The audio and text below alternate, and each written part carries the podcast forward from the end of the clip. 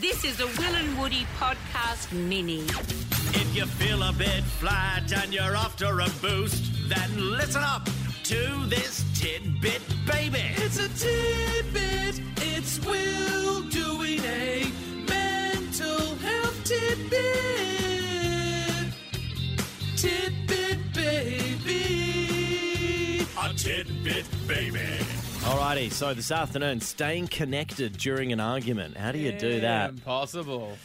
It can be. It really can be. And I, as always with the tidbits, I'm not professing to be a master of any of these things. These are just observations um, that I've made. But uh, effectively, yeah, it's it's often so important when you are having an argument with someone because that to not let get let your emotions get in the way. But if we're honest, and like you do, they do. If you care, Yeah, your if you emotions care. are just they're there, right?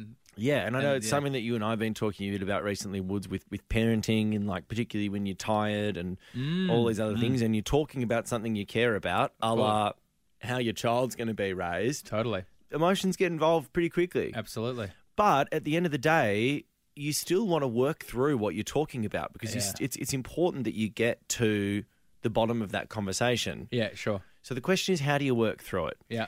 Uh, so when I was on the Kick Pod with um, Steph Claire Smith and Laura Henshaw, I spoke a little bit about this acronym um, which I created for how to deal with men when they're depressed, and that was to remain soft, Yeah. um, which means S.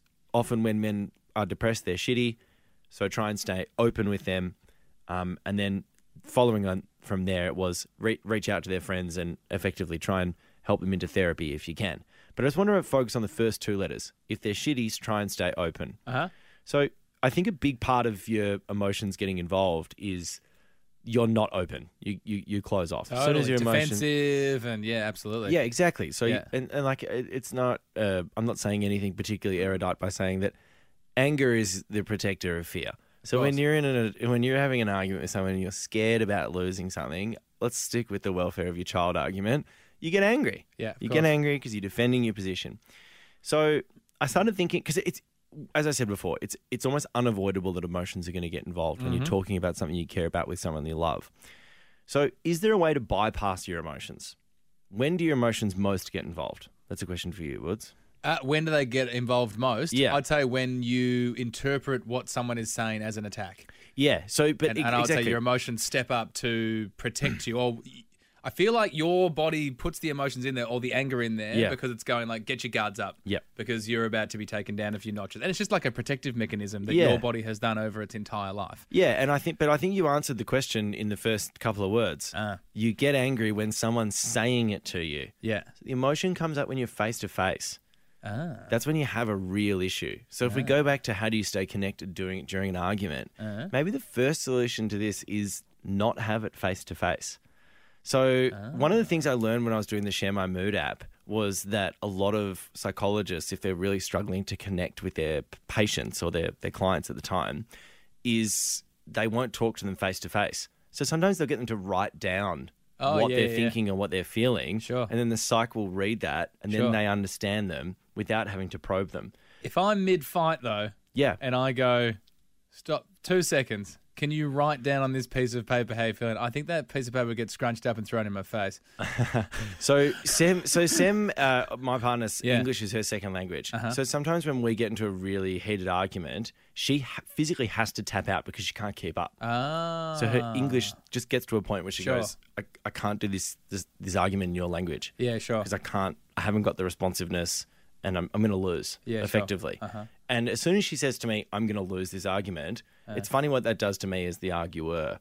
Because I go, oh, geez, I don't, I'm, I'm Foot not to the jugular. Time to, time to really get her. I've got her on the back foot. the cavalry. um, no, No, no, yeah, yeah. I know, yeah. immediately go, geez, I'm not, course. I'm not here to beat you. No, yeah, I don't yeah, want yeah. to do that. Yeah. So I think it's funny you say that, but I think if you can build in a mechanism, I'm, uh, this obviously I'm, sounds like I'm talking relationships, and I am, but it might be at work at two, Yeah. where you have a safe word or you have a moment where you go, yo, we're arguing right now. I don't want to stop talking about this, but can I text you what I think about this? Can I write it down for you?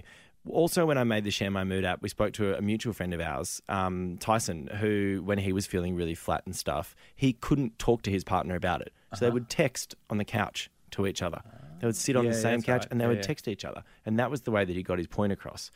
So you, c- there are other ways of communicating with the people that you're with other than sitting down face to face and just having it out with them. I don't think it's the preferred method of communication, but in terms of actually getting through something, I think it's a really good idea to put down tools and actually find another way to finish the argument without actually having an argument. Yeah, right. Okay. So writing it down. The, the the last place that I found out about this, I was listening to Hamish Blake's podcast, How Are the Dad's Dad. Yeah. Um, great idea, great idea for a podcast. Absolutely. Wish we had had that first. Um, and the most entertaining person in Australia didn't do it before us. But um, he has a chat with uh, Adam Hills. Yeah, and, yeah, yeah. and he talks about this argument that Hamish had with his son, uh, Sonny. Yeah. And they're having this argument, and Hamish ends up writing to him because they were sending letters to each other at the time. Oh, adorable. It was really cute. And he wrote Yeah. him a letter about how he felt and how he was really sorry for what had happened. And then Sonny wrote him a note back. And they didn't even talk about it afterwards, but they'd resolved the conflict. Yeah. So Ah. Right. even with your kids, might be an idea. Okay. There you go. That's the tidbit for today. Write them notes. Yeah, the pen is mightier than the sword. Nice. That's Shakespeare. Did you- I can't. I can't claim Ah. that. Now you're done with that. Why not check out more from Will and Woody on the Full Show podcast?